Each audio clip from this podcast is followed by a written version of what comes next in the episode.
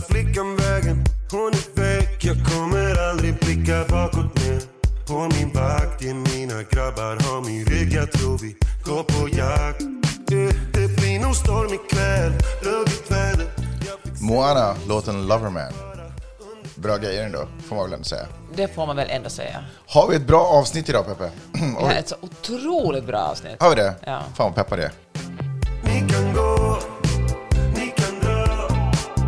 Jag kör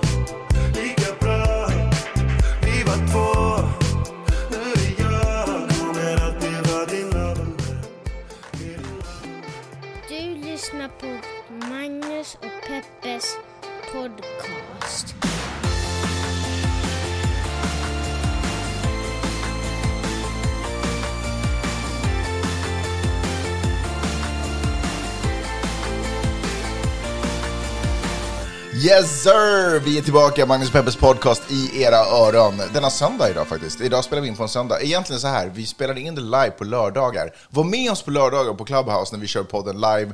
Eh, den blev så dålig så att vi gör om den idag. Alltså, inte innehållsmässigt dålig. Nej, det nej. var tekniska problem. Ett barn tog telefonen och stängde av Ja, hela rummet. det var knas. kaos. Så, så vi kände att det fuckade upp lite vår mojo. Vi kände att vi vill göra om det här. Så här har ni en ny fräsch podd där vi har tränat på innehållet. Det är ju nästan det, det ideala. Det borde ju alla alltid göra. ja, spela in två poddar istället för en. Så är det. Hör du, eh, ehm, s- pepp, alltså, så jäkla, jag har ju köpt våtdräkt. Mm. Det är så, jag var ute och testade den igår första gången. Du är en surfare nu, Det Magnus. fan, alltså jag kanske är lite en surfare nu. Du Eh, är bara en eh, vit man i medelåldern som köper en våtdräkt, går ut med sin surfbräda en gång och sen kallar sig surfare. ligger någonting i det du säger tyvärr. Eh, hur har din vecka varit? Men Den har varit bra. Den har varit ganska intensiv. Jag har haft mycket... Jag var en hustler den här veckan. Mm, den här veckan också kanske man ska säga. Ja, mycket olika programpunkter hit och dit. Men, eh, men snart är den över. Jag har bara två små grejer kvar för att stänga veckan som gått. Låt oss hålla dem hemliga. Ska jag säga det? Ja, men såklart du ska säga. Okej, okej. Jag ska dra en superrolig grej med Friday Lab idag och sen ska jag prata Oscars i eh, SVT Morgonstudion. Det har kanske redan hänt när du som lyssnar på det här hör det här. Ja, antagligen. Men ändå grymt. Det- Det måste ju vara sjukt roligt. Är du inte peppad? Hur, är du peppad för det Oscarsgalan ska bli överhuvudtaget? så roligt. Ja, det skulle verkligen bli jätteroligt. Men jag är mer peppad över att tala om den än att se den om jag ska vara helt ärlig. Får, man, eh, får jag pressa dig på och kolla vad du vet om Oscarsgalan eller ska du börja göra researchen efter eh, att vi har spelat in den här podden? Jag kan lite om Oscarsgalan. Okej. Det, det är Vem är favoriten i bäst film? Nomadland. Som du och jag har sett. Ja, vilken är favoriten bäst re- Nej, men nej, regi? nej, nej, nej, nej, nej, Okej. nej, nej, nej. Så vi behöver inte gå djupare in på de frågorna. Okej. Men den här är ju, det är ju 14 månader sedan man eh, hade en Oscarsgala senast. Mm. Man hade ju hoppats på att kunna spela in den fram med massa folk som vanligt, men på grund av pandemin går det inte. Mm. Du får det låta som att det här är casual facts du sitter på. Men, men jag ser vilken sida du är inne på. Hör du, vi har, en, vi har mycket innehåll, så jag tycker att vi dyker rakt ner i det. Yes.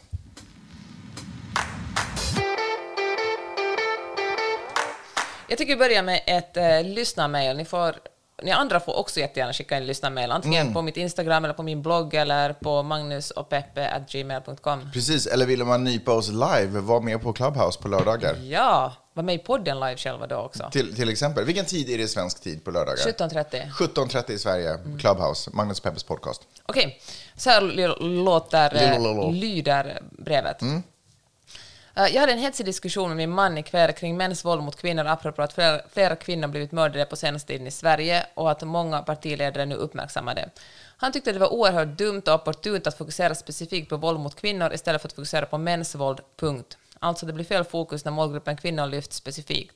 Jag blev rätt upprörd och pratade om det specifika förtryck som kvinnor utsätts för i allmänhet, strukturell diskriminering, maktförhållanden mellan könen etc. Men han hävdade envist att det är mäns våld som är problemet, inte att det riktas mot kvinnor, utan att det är absolut lika viktigt när det riktas mot män. Jag mumlade lite om whataboutism och att det ändå är olika problem och brott, men jag kände att jag inte riktigt fick till ett bra resonemang. Frustrerande när man vet att man har rätt, Ja. men man får inte till det sista knorren, varför får den andra hålla käften? Precis. Ja men verkligen. Du, du, du det har jag faktiskt till- aldrig upplevt. Du har aldrig upplevt det? Nej, jag Vad bara. skulle du säga om du var den här tjejen och du hade en diskussion med den här snubben?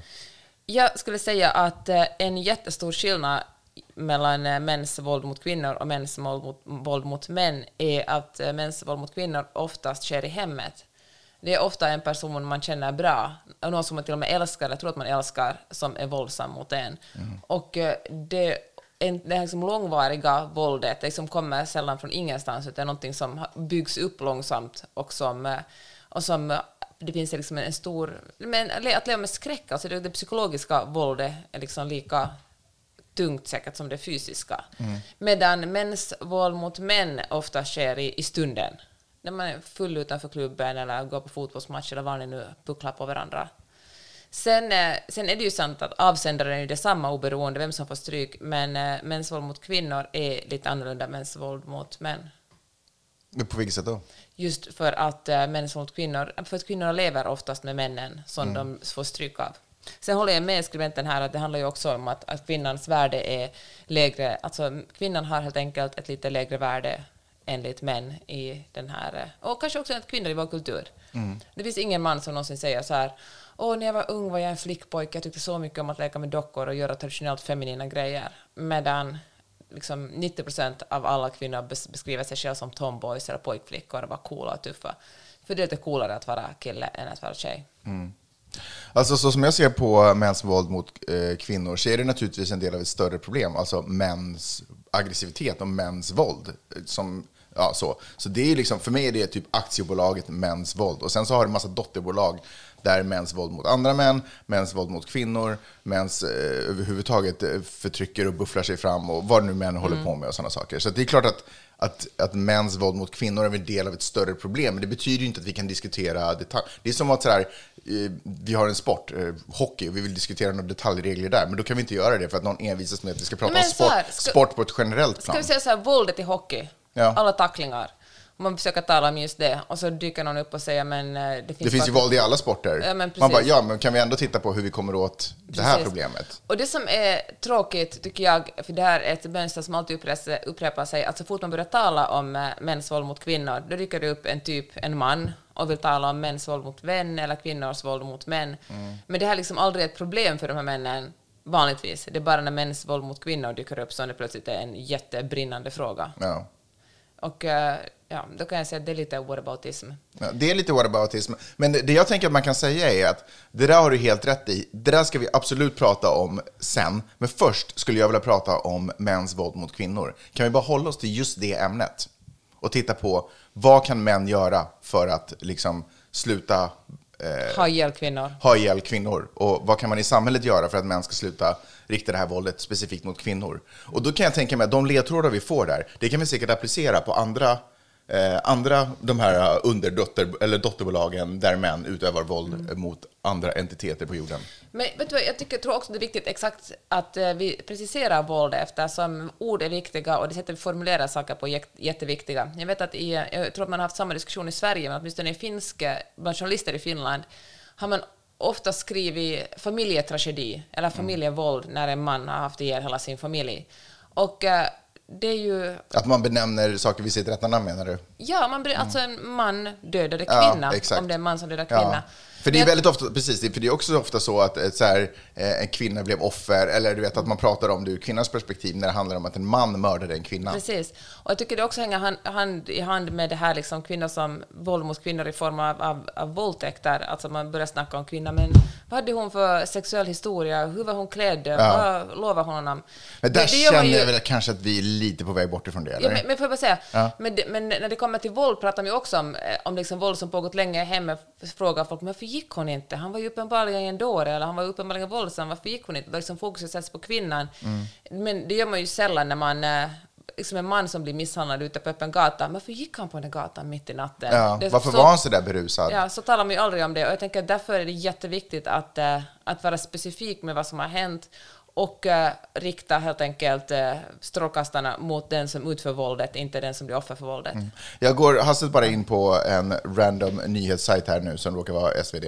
Eh, och så ser jag, det här är i och för sig ingen nyhetsartikel, men det här är um, rubriken för en krönika. Då står det mördade kvinnor har utsatts för mer våld. Det är alltid liksom ur det mördades... Varför är det inte sådär att eh, mördande män utsätter kvinnor för mer våld? Varför är det aldrig ur det perspektivet? Vi får aldrig, liksom, vi får aldrig se förövaren.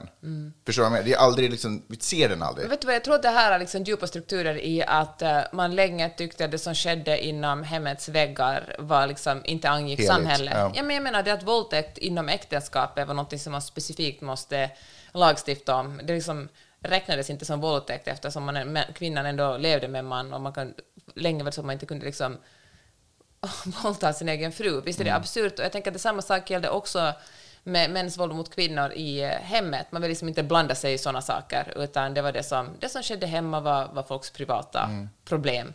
Men eh, det är ju verkligen ett... Eh, och, och jag tycker också det att alltså, man måste verkligen se att det här är inga, det är liksom inte enstaka händelser här och där. Det här är ju otroligt utbrett och händer liksom på många håll. Alltså det, jag tänker att om man talar liksom om polisens våld mot svarta i det här landet, det är att man kan tala mer om det senare, men att George Floyds, uh, polisen Chauvin, Chau- Chauvin, jag vet inte, varför kan jag inte uttala hans namn? Som fick då liksom sec- second degree, blev anklagad för bland second degree murder. Att eh, det är liksom såklart en, en jättestor sak att det finns ett prejudikat nu att liksom en polis, det är ju otroligt sällsynt att poliser som, som är våldsamma mot svarta blir dömda för någonting överhuvudtaget. Men att den här polisen blev det en, en jättestor sak, men det handlar ändå bara om ett fall. Därför måste vi säga att det här är liksom ett stort problem och, så att, och på samma sätt som liksom mänskligt våld mot kvinnor kan vi inte, nu har det fem kvinnor blivit mördade inom tre veckor i Sverige.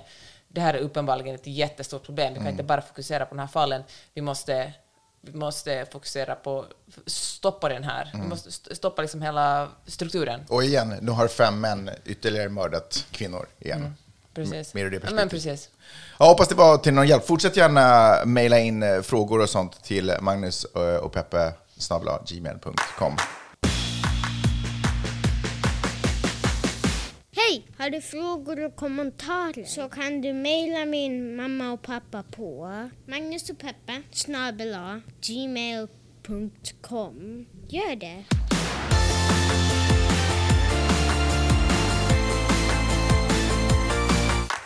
Jag tänkte vi skulle snacka om cowboys, Peppe. Ja, tack. Jag, jag är nämligen inte bara surfare, jag är också cowboy. Och part-time father. Part-time. ja, du menar din andra familj? Ja, precis. Exakt, just det. Nej, men jag tänkte snacka om cowboy, för cowboys eh, har ju varit eh, en stor del av mitt liv. Alltså jag har, när jag var liten, jag älskade Lucky Luke. Jag har alltid varit fascinerad av, eh, av, av vilda västern. Jag tyckte det var coolt. Alltså i Sverige så fanns det något, jag vet inte om det fortfarande finns, men det fanns ett eh, temaland, heter det så, Theme Park, som eh, hette High Chaparral. Till och med jag har varit där. Fuck, heter det High Chaparral? Det hette High Chaparral. Ja. Eh, Och ibland så kom klasskompisar hem från eh, sommarlovet tillbaka till klassen och så hade de, kanske inte till skolan, men när man sen gick hem och lekte så hade de fått ett, ett Mm. hölster, de hade leksakspistoler, de hade fått en cowboyhatt. Och det lät ju som, och de berättade eh, magiska berättelser om att det var liksom dueller som de fick se där i, på den här platsen. Mm. Har du varit där? Ja, Magnus, jag har varit där. Är det Är- sant? Är man uh, världsvan så är man.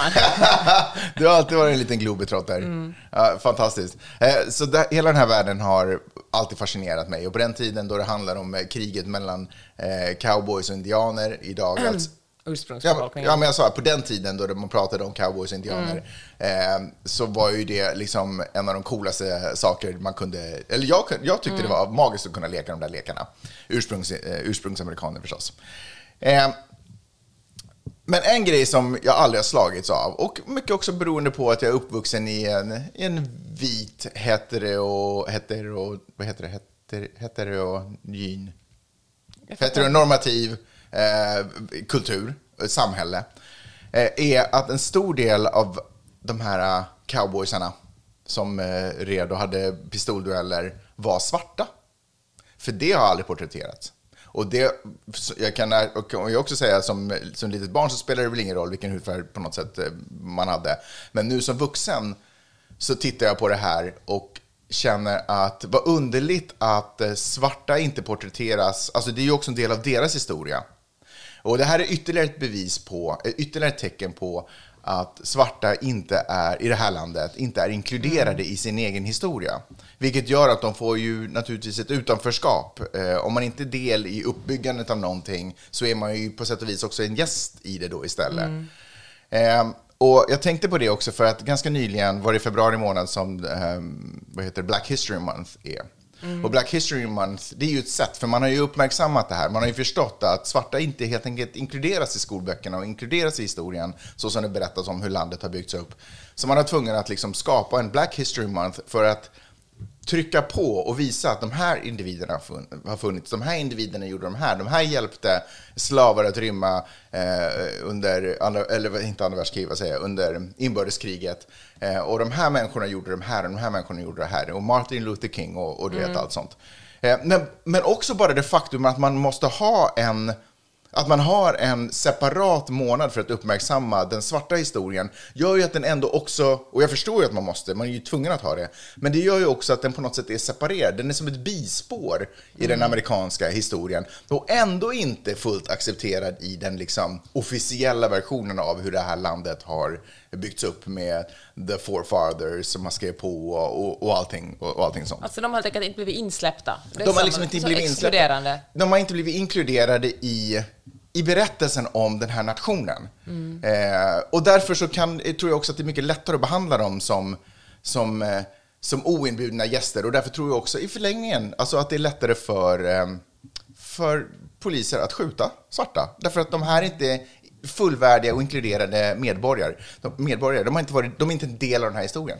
Och vad sjukt det måste vara att växa upp i ett land där man inte är en del av, trots att man i generationer tillbaka går tillbaka till det här landet och absolut varit en del av att bygga upp dess ekonomi, vare sig man började, Ja, verkligen, vare sig alltså. man inledde sin, sin, eh, sin amerikanska släktträd på bomullsplantagen och liknande, så har man ju absolut varit en del av att bygga upp ekonomin och borde ju på något sätt få ett erkännande för det blod, svett och tårar som man har gjort. Men man har också gjort eh, saker på politisk nivå, som Martin Luther King bland annat. Jag har tyvärr inte så hemskt många andra exempel, men jag bara, och vilket också är ett, bevisar att det bara inte har presenterats och berättats så mycket om vad svarta har gjort för det här landet. Och vad sjukt det som sagt måste vara att vara medborgare i ett land där man inte är en del av dess historia. Eller där man har man vet att man är en del av dess historia, men när man skjuts bort ifrån den när, det, när den berättas.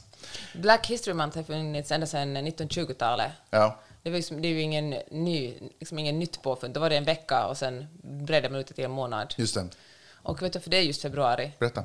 Det är för att bland annat eh, Martin Luther, alltså nej, nu har du sagt Martin Luther King så många gånger, så att jag, Lincoln föddes då bland annat. Just det. Mm. Och det var han som officiellt avslutade slaveriet. Så då ville man på något sätt hylla honom. Så jag tänkte bara ta ett litet ögonblick här och berätta om eh, de svarta cowboyerna. Ja, som, tack. Som, eh, som, som red omkring och, och var lika coola som Clint Eastwood på film. Och anledningen till att det fanns svarta cowboys var för att under, eller egentligen så kommer svarta cowboys från lite två, från Florida-sidan så kommer de mer från den Dominikanska republiken och där de blev importerade därifrån och hade redan hästskills. Men den stora majoriteten kom från sydstaterna, så som, vilket i och för sig Florida också är, men, men Texas och sådär, där man hade stora boskapsjordar. För att under inbördeskriget så var, då var det ju väldigt få svarta som ens fick vara med i armén. Var det för att de inte fick ha vapen? Eh, det kan, ja precis, det, jag vet faktiskt inte riktigt, men det är säkert så flyktrisk och sådana saker involverade. Men det fanns några få kompanier, men huvudsakligen så var det vita som fightades för södern i, i inbördeskriget. Vilket betydde att eh, de boskapsjordar som de vita ägare, för det var inte bara bomullsfält, utan det var också boskapsjordar som eh, vita slavägare hade, eh, de var tvungna att lämna hanteringen av dem till sina svarta slavar. Så under den här tiden så blev de här svarta slavarna otroligt duktiga ryttare. Och väldigt, alltså helt enkelt kapab, fullt kapabla att ta hand om boskapsjordar och, och styra dem. Eh, vissa slavägare hade ju inte jättemånga slavar. Eh, de, och, och, då, och eftersom det var så få så var kanske de slavarna inte kapabla att ta hand om de här stora jordarna eller vad det var. Så att många av boskapsjordarna lyckades också sprida för vinden. Eh, De bara drog ut på... Alltså rymde. Ja, rymde. Kossorna rymde. Precis. Oavsett så, när kriget sen var över och slavarna då officiellt blev friade, så var många slavägare, före detta slavägare, var tvungna att anställa eh, de här kapabla eh, eh, ryttarna, eller vad man ska säga, boskapsjordsskötarna, eh, anställa dem för att liksom hova tillbaka de här jordarna och helt enkelt ta hand om boskapsjordarna, för att de vita inte var tillräckligt många för att göra det själva. Eh, på den här tiden så, så var ju också boy ett otroligt nedlåtande ord som man använde för att eh, oftast beskriva en svart person. Så den officiella titeln på den vita personen som tog hand om boskapsjordar, det var en cowhand. För han gav, du vet det här uttrycket give a hand, alltså Ja. man hjälper till. Ja. Så det var liksom en kohjälp. Så det var den officiella titeln på en vit person som tog hand om boskapsjordar. De svarta däremot, det blev cowboys. För det var en nedlåtande term på de här... äh, För även fast de var fria så var det, fanns det ju förstås, finns eh, också rasism. Eh, som, det var ju, alla var inte nöjda med det här. Och många av de här äh, också kapabla cowboyserna då, de eh, drog västerut. Landet hade vidgats och landet var stort, så man ville dra västerut mot friheten. Vissa, många drog norrut mot New York och många drog västerut för där fanns också möjlighet att skapa land och få land. Eh, och, där, och därav kommer termen cowboy, så det är egentligen benämningen på en svart person som rider och tar hand om boskapsjordar. Alltså så coolt. Alltså det där är så spännande. Men vi som har följt uh, Compton Cowboys länge, jag Mm. just tycker att det. det här öppnar upp väldigt mycket. Jag tror det var en Och det är inte den enda staden, det finns i Philadelphia, finns det också, det finns en lång tradition av här stall runt omkring i städer. Men vet du vad som är intressant? Min uh, ridlärare är ju svart. Och hon säger att hon är alltid the odd bird. Alltså hon, eh, hon säger att det är väldigt få svarta som rider i USA. Men jag tror att det handlar om en annan sorts ridning också eftersom dressyr är ju en otroligt dyr sport. Och eftersom uh, det är vita människor som har mycket pengar och kan köpa hästar Mm. för liksom hundratusentals dollar så är det ju väl mest därför som det är en... Men hon säger att folk ofta blir överraskade när hon kommer på dressyrtävlingar Mm. och tycker att hon sticker ut. Ja. Eh, Så det tycker jag är otroligt fascinerande. Och anledningen till att vi har den här bilden av att det egentligen bara skulle vara vita personer som var cowboys, om vi ens, såklart har vi inte reflekterat över det, men nu när jag säger det så är det ju odd att en fjärdedel, det är ändå en stor grupp. Verkligen. Eh, är ju på grund av Hollywood förstås. Och det är de här filmerna som porträtterar Clint Eastwood och John Wayne längre tillbaka och andra personer som har varit de här stora hjältarna. Som i vissa fall till och med har porträtterat svarta hjältar. Men eftersom Hollywood inte tillät förrän långt in på du vet, 60-talet tillät att svarta, okej nu tog jag i, men långt in i Hollywoods historia tillät svarta att vara på filmduken om det inte var i form av någon co- comic relief eller du vet, någon form av dum person eller du vet, eh, mentalt challenge eller vad man säger. Eh, så, så, har, så är det ju bara vita som har lyfts fram, vilket också nu har fostrat oss till att se på världen på det här sättet, se på amerikansk historia på det här sättet. Eh, och det, först nu på senare tid har det liksom börjat försöka göras några eh, för, för det fanns liksom kända sheriffer och det fanns eh, en, en, en svart dude som var en otroligt duktig revolverman som jobbade med Buffalo Bill till exempel i hans show etc. Så att, eh, nej men, eh, otroligt fascinerande tycker jag. Men det hänger faktiskt ihop med en annan sak som jag tänker lyfta vidare. För hur påverkar det här oss egentligen? Vad heter regissören för Nomadland? Det är en kinesisk tjej. Ja, En kvinna. Alltså, jag hörde hennes namn igår, men jag kommer inte ihåg. Hon är den första kvinnan som har vunnit eh, de här uh, Independent-priserna, var det nu? Sundance. Ja, men typ något sånt. Eh, på 40 år. Hon är den första asiatiska kvinnan som någonsin har vunnit. Och det här är ju Kina överlycklig för. Eller var i alla fall ett tag. Länge så i Kina så basunerade det sig ut att, du vet, det är vår Chloe heter Just det, det är vår kvinna som, eller det är vår medborgare som har gjort det här fantastiska som tar över Hollywood och Kina är ju eld och lågor och extas. Och nu kommer vi till problematiken med att Hollywood, att vi hittar, att vi söker vår världsbild i det som Hollywood presenterar. Eller rättare sagt att vi tillåter Hollywoods presentation av världsbild bli det vi så småningom börjar uppfatta som normen. Därför att 1997 så kom det ut, det var året då tre filmer som kritiserade Kinas eh, invadering av Tibet och Kinas behandling av eh, Dalai Lama och munkarna där. Eh, kom ut, tre filmer som kritiserade det kom ut det året. Idag skulle Hollywood aldrig våga göra någonting sånt. Därför att det som har hänt är att 1997 så var Kina inget stort bioland. Idag har Kina mycket fler biografer än vad USA har och eh, producerar egna storfilmer. Eh, det var en strategi som startades typ 2006. Eh, och Kina har en helt annan power, så idag är det otroligt viktigt för amerikansk filmindustri att synas i Kina. Vilket betyder att de har börjat censurera sig själva för att materialet ska passa Kina. Och det här är ju ett problem eh, om vi idag söker vår världsbild, eller vill få vår världsbild bekräftad av filmer från stora produktioner från Hollywood. Därför att de är anpassade för en regim som inte tycker att frihet och eh, eh social acceptans, hbtq, eh, och vad det nu kan vara, att det är bra teman att, att prata om. Så det är filmer som Hollywood undviker att göra idag. Sant. Men om man ska vara helt ärlig, så vad sa du, vilka år, vilka år var det här? 19... 97. Eller vadå? 97. Som, Alltså jag menar, före 1997 var det ju ändå bara vita heterogubbar som regisserade och synte, alltså med Oscar So White. Jag menar, det var ju inte så att det var må- mångfalden sprudlade heller innan dess. Men jag- Absolut inte. Nu pratar jag inte om mångfald. Om vi, jag lämnar mångfalden och går vidare till bara Mm. var vi tar vår, hur vi definierar vår värld och hur, vad, vi får, vad vi får den bekräftad, vår världsbild. Ja, Ja, fast det är ju lite mångfald kanske. Vem som syns. också det förstås. Men jag förstår din poäng och det är ju otroligt problematiskt såklart. Jag förstår att stora investerare också finns i Kina. Alltså vill man- Absolut. Så det är ju klart att man... Men, eh, Faktum är att de kommer inte visa Nomadland nu, för det visade sig att hon i vissa artiklar har uttryckt sig lite kritiskt. Dels har de artiklarna i efterhand, och nu pratar jag egentligen om en, censurerats efter.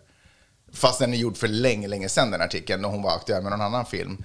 Eh, så att hon, och den här, och den har dessutom, och så har de tagit bort eh, releasedatumet i Kina, så den kanske inte ens kommer visas. Och det är ju en stor smäll för, eh, för, för den här filmen, eh, för den här filmens spridning.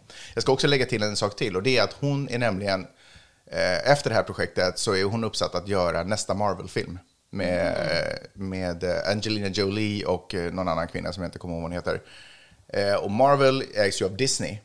Och Disney är ju naturligtvis väldigt måna om att få tillbaka alla de här pengarna med biobesök i Kina. Vilket naturligtvis påverkar hur Disney förhåller sig till Kina och vad som skrivs om den här filmen. Eh, för att Kina inte ska bli uppretad och arg. Gud vad intressant. Men jag tänker det här att få vår verklighet bekräftad i Hollywoodfilmer, så tänker vi ju kanske inte att nu ska jag se hur verkligheten ser ut. Men du har ju en poäng i det att det, alltså, det som man ser är ju klart som man tror att verkligheten ser ut. Alltså det vi tar in är ju det som, som omedvetet på något sätt skapar vår verklighet. Det är ju jätteintressant och jättesorgligt. Och speciellt när den är, liksom, för det är ju inte så att det är natt och dag hela tiden. Att nu, alltså, det är klart att Hollywood inte skulle kunna presentera någon tvärtomvärld för oss och vi bara, oh, det är så här det är. Men det är de här små nyanserna. Vad väljer vi att säga? Vad väljer vi inte att säga? Ska vi vara kritiska? Nej, vi tar bort den repliken. Men filmen är i princip samma sak, men vi tar bort den där lilla grejen. Så att vi liksom, långsamt så uppfostras vi. Det är de här små, små stegen när vi flyttar ribban hela tiden lite till, som jag tycker är otroligt obehagligt. Jag har ju en teori om att vi har Hollywood att tacka för att Obama blev president, eller tacka, jag vet inte hur man ska förhålla sig till det, men då när Obama och, när det stod mellan Obama och Hillary Clinton, så då var det Hollywood, eh, på grund av Hollywood så blev det Obama, därför att 24, som var en otroligt populär serie, ingen Hollywoodfilm, men en otroligt populär serie, var en större hit där en svart president porträtteras än vad Gina Davis, eh, The White House, var, där en kvinna porträtteras som president. Madam Secretary kanske. Madam Secretary kanske den hette, precis. Ja, fakt- det var intressant att ta upp Kina. Jag lyssnade på Kina-podden som jag en ganska oregelbunden lyssnare till, men det är väldigt intressant. Och då talade de också om, eh, om hur man... eh, Hur eh, censuren blir mycket hårdare i Kina de senaste åren. Och eh, hur man också så här journalistiskt sett, man kunde skriva friare förr. Och de talar specifikt om klimatet och hur det inte finns liksom, det är omöjligt att ha en Greta Thunberg. Det, jag vet, det finns någon någon kinesisk ungdom som eh, säger sig vara liksom Kinas motsvarighet till eh, Greta Thunberg, men hon kommer inte att nå ut till Kina, sa de, och det kommer inte att ploppa upp andra eftersom det existerar, alltså det finns ingen möjlighet, sånt kväses liksom genast. Och det talar man också hur eh, det inte finns någon diskussion om klimatet, utan där är fortfarande att göra, att, liksom att man måste, vi måste röra oss framåt, vi måste göra pengar. Och det här är ju intressant eftersom Kina säger att de 20- 2060 kommer att vara klimatneutrala, men fram till dess så tycker jag de har rätt att liksom bygga fler kolkraftverk. Men äh, det, som, det enda som man kan eventuellt tala om är att man ska spara på resurserna. Det är det närmaste klimatdiskussion man kommer där. Man ska släcka lampan när man går ut i rummet, men that's it. Men man uppmanas att flyga mer och så vidare. Nej, men det är spännande och det är intressant det där också, den som har mest pengar har också mest makt. Mm. Så det jag skulle vilja säga är att vi måste inse vilken stor påverkan Hollywoodfilmer har på oss. Och det man kan göra är, tänker jag, är se mer independent-filmer faktiskt.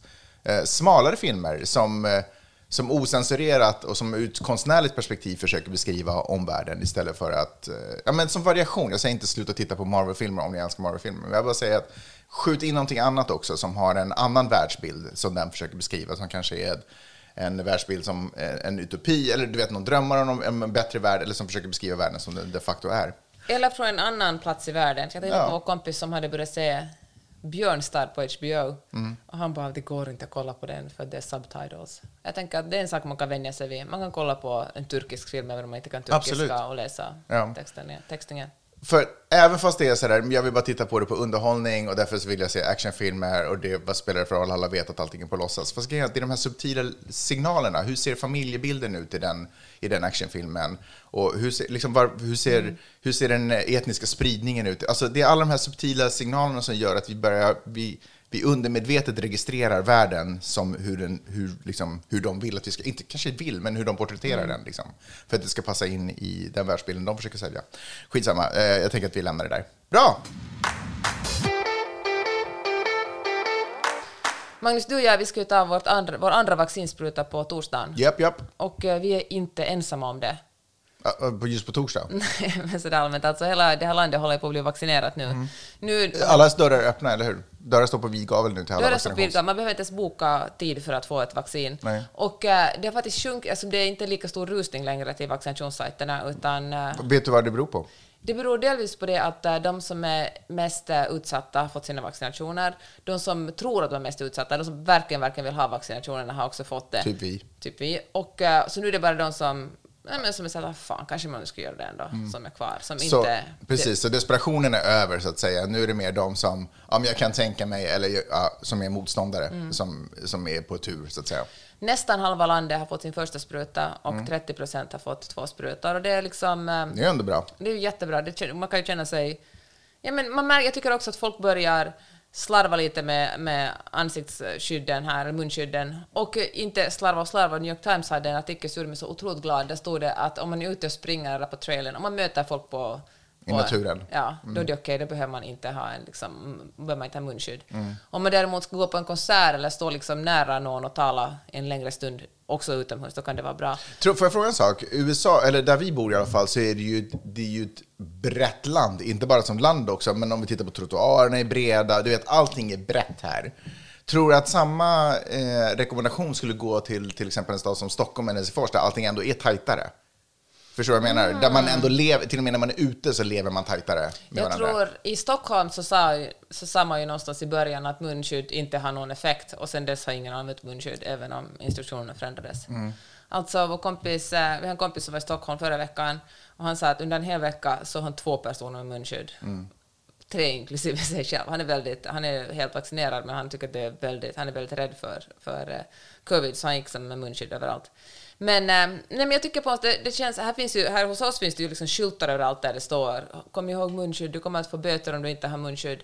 Och, eh, så det finns inga officiella rekommendationer på att man kan slänga munskyddet utomhus, men på något sätt var det så skönt att New York Times skrev det, för det, det känns ju ändå som det enda förnuftiga, att hålla, håller man avståndet och befinner sig utomhus är smittorisken otroligt liten. Får jag fråga dig, är det rimligt att eh, New York Times ska skriva något sånt om inte Fauci eller CDC har gått ut med det officiellt?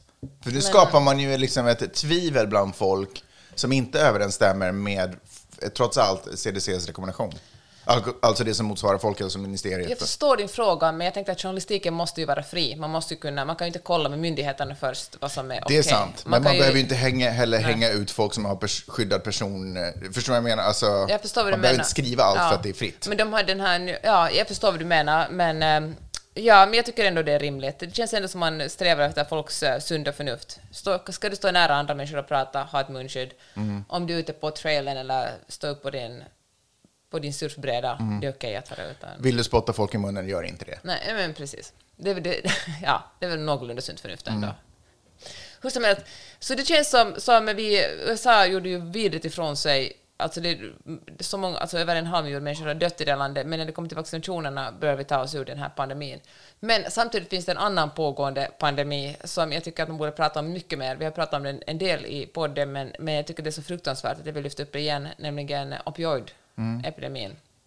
Alltså USA är ett land där eh, den vanligaste dödsorsaken för män under 50 är opioider. Kan du förstå det? Liksom? Att folk knarkar ihjäl sig på ofta mediciner som de har fått utskrivna av en läkare och sen bara blivit beroende av. Och opioider är något som man började använda på 70 och 80-talet för att man kom på att det här är en otroligt bra värkmedicin. Det här är en värkmedicin som håller så pass länge, så man behöver till exempel inte, vanliga värkmediciner håller i fyra timmar ungefär, så om man har till exempel ont någonstans måste man stiga upp på natten och ta en ny tablett. Men opioiderna höll en, klara, gjorde att man kunde sova natten igenom.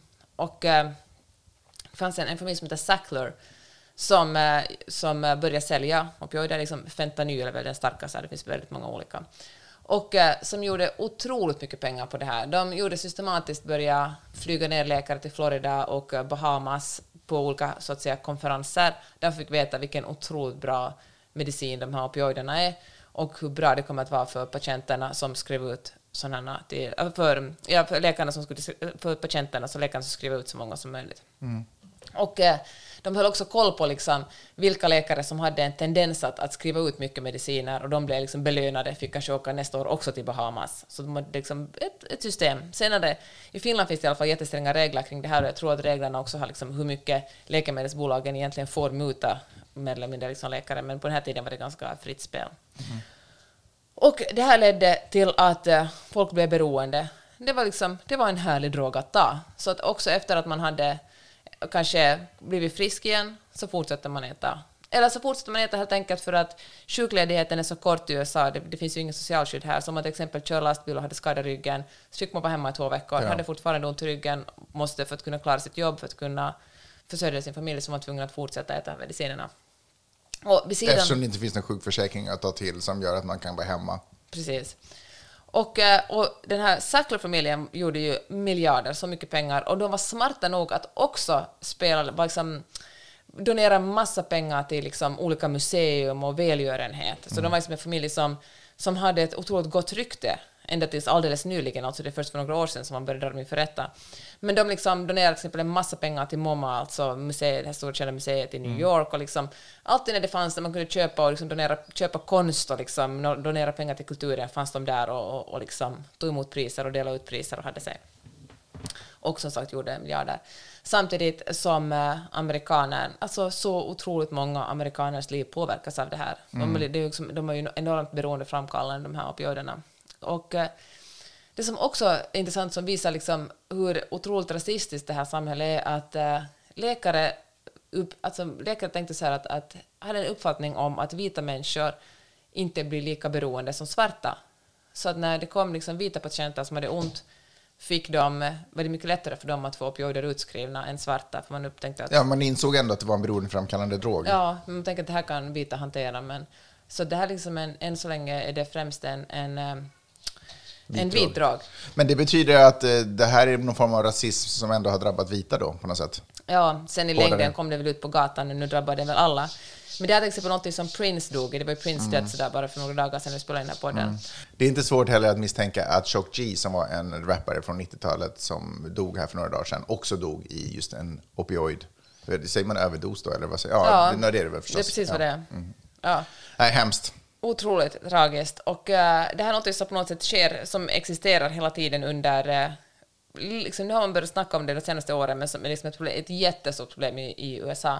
Och uh, nu under själva den här covid-pandemin så räknar man med att ännu fler har... För det har varit svårare att få hjälp, det har varit svårare att få liksom på grund av att man måste hålla distans, är det svårare att komma in på kliniker, svårare liksom att, ja men det var helt enkelt svårare att söka hjälp, så liksom vänta, bevar man inför hur siffrorna ska se ut efter det här året, hur många som vars liv har försvunnit i och med opioiderna.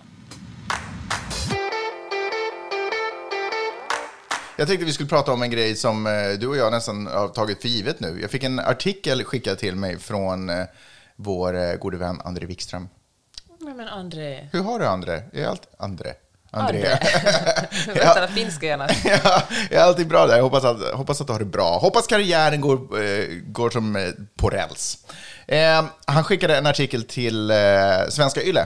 Eh, .fi, som handlar om efternamn.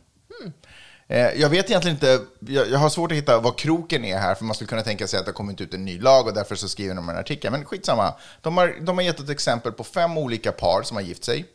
Eh, och hur de har gjort med valet av efternamn. Eh, sedan ganska nytt, 2019, så är det nämligen tillåtet att, för båda parter att ha dubbel efternamn. Och ja. så var det ju inte när vi gifte oss. Så var det inte 2009. Kan jag för först bara få, få, roa mig, eh, få roa dig lite genom att de har nämligen en liten sån här historia, eh, historieruta om hur efternamn, hur, hur, hur det har sett ut i, i Finland. Så jag, jag tänker läsa rakt av här. Traditionen att ta mannens namn spred sig från Centraleuropa till Finland på 1700-talet. Oj, tänk att Finland fanns så tidigt. ja, just det. Spred sig till Sverige på 1700-talet, blir det väl då. Ehm, Under 1800-talet blev det kutym bland adeln och prästskapet och borgarskapet eh, att ha efternamn. Eh, Och fram tills dess så behöll finländska kvinnor sitt eget efternamn när de gifte sig. Alltså förstår du vad jag säger? Att fram till 1800-talet så var det liksom tradition i Finland att finska kvinnor behöll sitt efternamn eh, när de gifte sig. Det, Det är inte mer än rätt, säger jag. Verkligen. Och bland allmogen i östra Finland så höll man fast eh, vid den finländska traditionen till mitten av 1900-talet. Men 1930 så kom det en lag eh, om att kvinnor måste ta mannens namn vid giftermål. Det är väl jäkligt underligt. Alltså det är ett sånt, det är sånt maktmove. Ja. Det är inte sådär, ja det här är, det här är bra hälsoaspekt, utan det är makt, det är så Ja, en maktmove. Nu tillhör du mig. Ja. Du får lämna allt du har hållit på med. Ja. Ditt gamla jag är där, ditt nya jag Och är en till och med när det fanns en tradition, du vet så i folksjälen så var det så här, nej men så här, det var ju säkert massvis med människor på 1930-talet som var så där, nej men så här har vi alltid gjort, varför ska jag göra det nu? Men det bara forcerades Mm. igenom att det här är en ny lag. Och det kan ju inte forceras igenom av en majoritet. Utan det är ju minor- det är en Mm. liten grupp som har bara, så här ska vi ha det nu. Jag tycker det är sinnessjukt.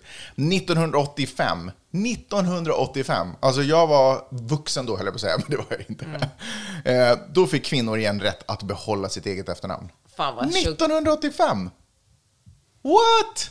Kan du hålla ditt eget efternamn? Ja, Alltså, det är sinnessjukt. Du, eh, vi, har ju, vi var ju väldigt märkvärdiga och speciella när det begav sig. Ja. 2009. Special. Ja, jag har ju nämligen ditt efternamn också. Jag har ett dubbelnamn. Mm. Och du har, du har du är bara ditt gamla vanliga Öhman. Det är inte så bara det. Fråga ett. Silvenius är mitt flicknamn, kan man säga. Pojknamn. Ja. Silvenius, eh, och ditt är Öhman. Skulle det inte ha varit roligare, alltså namnmässigt, Jeanette Silvenius? Ja, om man, om man säger det här är bara helt, vi startar helt objektivt. Liksom. Ja. Det finns ingen ojämställdhet i världen. Nej, nu har vi levt traditionellt så att man får göra precis hur man vill. Och, Alltså Jeanette Silvenius, det är ju ett alter ego som jag kanske ska skriva en bok under någon dag. Ett pseudonym. Just det, för alla känner dig som Peppe Öhman, så det Ja. kom, helt plötsligt kom boken Jeanette Silvenius och bara wait, what, wait, what? Just det, jätteroligt. Det gillar jag. Eh, däremot, jag var ju lite kluven. Eller alltså egentligen inte kluven därför att jag älskar dig och är någonting viktigt för dig. Vill Peppe ha ska Peppe få. Så är det väl? Är det inte Jag tycker att alla borde gå enligt den inte, devisen. inte, inte det budord ett i vår familj. Ja. Nej, men jag tycker att alltså, jag är helt med på varför jag, har, Mm. varför jag också tog ditt namn. Eh, nu i retroperspektiv, igen, som så många gånger i mitt liv när jag undrar varför jag gör vissa saker och det visar sig, oh, det var därför. Eh, I USA, Magnus Sylvanius, det skulle ju vara år innan jag har lyckats Mm. bokstavera igenom hela den grejen, medan Magnus Oman är ganska så här, oh, och så bara skriver man det. Till och med vår bil heter Oman. Ja, till och med vår bil heter det. Här presenterar jag mig alltid som Magnus Oman. Jag blir alltid förvirrad när jag kommer till Sverige att vem är jag här? Ja, just det. Och, eh, men vet du vad som är intressant? Att i Finland insisterar man på att kalla dig Magnus Silvenius. Alltså, Mm. så, så fort du finns i media, någon intervjuar dig, du är med i ett TV-program, då står det bara Magnus Silvenius. Man Till- får inte vara med där. Men oj, oj, oj. Vad, Ja, Fin- ingen där- bitterhet här Där kom alls. pekfingret upp. Men till mitt försvar, i Finland så var ju, var ju Magnus Silvenius en profil. Ja, men sen dess har vi varit gifta i freaking 11 år. Jo, jag vet, men jag har inte gjort mig känd i Finland som Silvenius Öhman. Ja, men man kunde ju ändå... Alltså, Bara det var ingen googla. hemlighet att Man kan ju ändå gifte mig. googla. Jag finns Ja. ju på Wikipedia. tycker man. Verkligen. Ja, ehm, så, så är det. Det var ju ganska roligt faktiskt när vi skulle, vi stod i magistraten, vi, alltså, vi skulle gifta oss borgerligt, så vi stod i magistraten och skulle fylla i de här papperna. Vi var ju båda ganska övertygade om att vi kommer köra dubbelnamn båda Mm. två. Det känns som rättvisa. Varför tänkte du så då förresten? Jag tänkte fel då. Jag borde ju verkligen bara ha kört på Öhman då. Men jag då, tänkte ett svagt ögonblick. Men Jag du var kär nyförälskad. och liksom... Ja. Exakt, gravid och... Eller var det? Herregud, det var ju verkligen. Ja. Åh gud. Hormonerna bara fuckade upp din Ja, tanke. Shotgun wedding liksom. Ja, och sen så kom vi till den här luckan, fyllde i papperna och så får vi tillbaka papperna och bara, nej men ni kan båda inte ha eh, Dubbelnamn. dubbel efternamn. Och det tycker jag är så fantastiskt, för jag tycker det beskriver just vår enhet eh, Mm. så tydligt. Att vi på något sätt, vi går omkring i världen och tror att den fungerar efter sunt förnuft. Att det är klart att om en får så får väl båda. Ja. Sådär. Men så, så möts man av en myndighet som säger att men det finns inget fält för dig att fylla i det här namnet också. Så vi var tvungna att välja där på studs. Att vem ska, hur, alltså, där och då, samma dag, några minuter innan vi ska gifta oss ungefär, så måste vi bestämma oss hur vi gör med efternamnen. Och då hade vi lyckligtvis eh, familjemedlemmar med oss. Min mamma, min syster och hennes man och eh, din eh, kompis Tommy och hans fru Linnea. Ja. Och då gjorde vi det smarta, eftersom vi ändå är uppvux, uppvuxna och uppfostrade demokratiskt, att vi tar en omröstning. Hur ska vi göra? Alla korten ligger på bordet. Mitt namn, ditt namn, dubbelnamn, diddledam, doodledubbulbo. Eh, och så får alla rösta. Och då blev ju röstningen att du skulle ta mitt efternamn. Ja, alltså till och med min mamma röstade för det. Ja. Alltså vilken, vilket svek. Den enda som röstade för Öhman var min syrra. Ja. Ja, alla, alla tyckte att det är självklart att du ska heta Silvenius efternamn. Ja. Eh, men eftersom det de facto inte är en demokrati, utan, utan nog en diktatur på alla tänkbara sätt, så blev det så att jag klev fram och var, nej, så här gör vi. Jag tar dubbelnamn. Och då blev du så glad och rörd. Och så blev det ju en fantastisk start på vår giftermål. Ja. Istället för att det skulle ha börjat i bitterhet och, och du hade känt dig sviken och överkörd eller inte kunde representera dig själv med ditt eget namn. Ja, det blev bra tycker jag. Ja, jag tycker också det. Nu då, som jag sa, 2019 så är det tillåtet att ha dubbelnamn. Kommer det ändra? Nope.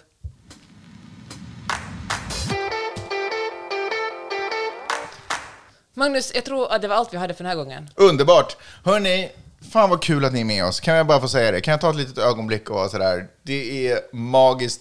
Vi har hållit på med den här podden sedan 2013. Jag vet inte, hur många av er har varit med sedan starten? Handen upp. Wow! Alla! Sjukt! Det är så jäkla sjukt. Eh, det, och det är som att vi har haft den här stadiga i gruppen. Jag ska inte ljuga, vi har inte vuxit supermycket sedan 2013, men vi har inte minskat heller. Nej. Alltså det är ni. Ni har varit med oss sedan dag ett. Eh, fantastiskt kul. Eh, sprid ordet. Tänk om det finns någon annan där ute som skulle ha lite behållning av att lyssna på vår podd och eh, den information som vi försöker researcha och bjucka på.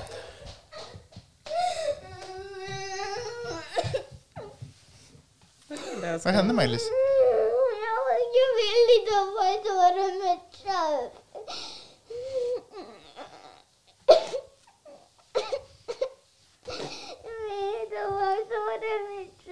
Mm, det är bra att du kom till oss. Men ni vill inte komma till mig. Men Jag spelar in podd, förlåt vi hörde inte att du ropade. Vi kommer alla andra morgnar Maj-Lis, men nu gör vi en podd. Maj-Lis, nu ska vi bara säga hej då till podden. Så var supertyst så säger vi hej, hej då Okej. till podden. Vänta, vänta, vänta. Var jätte, jättetyst, okej? Så ska vi bara säga hej då till podden. Jag ska, måste bara ta lite avslutet där. Om ni tror att det finns någon annan där ute som skulle ha behållning av att lyssna på den, sprid ordet. Var en schysst kompis. Eh, ja, oavsett, jag är väldigt glad att ni är med oss och eh, vi hörs om en vecka. Det gör vi. Tack för att ni lyssnade. Hej! då!